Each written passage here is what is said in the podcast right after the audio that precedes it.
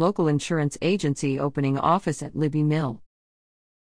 A local insurance company will move to the Libbie Mill Midtown redevelopment in Henrico County. The Percy Barnett State Farm Insurance Agency will be opening a retail suite in the community's Tanner Row building, developer Gumenick Properties announced January 12. The 1,632 square foot space will be located next to the corner shops. Libbie Mill is a mixed use development that includes apartments, townhomes, condos, shops, restaurants, a lake, pier, pavilion, and the Libbie Mill Library.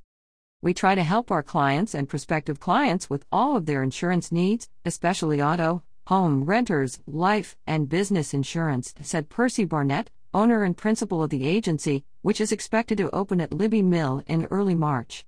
There are still 6,177 square feet of retail space available at Libbie Mill.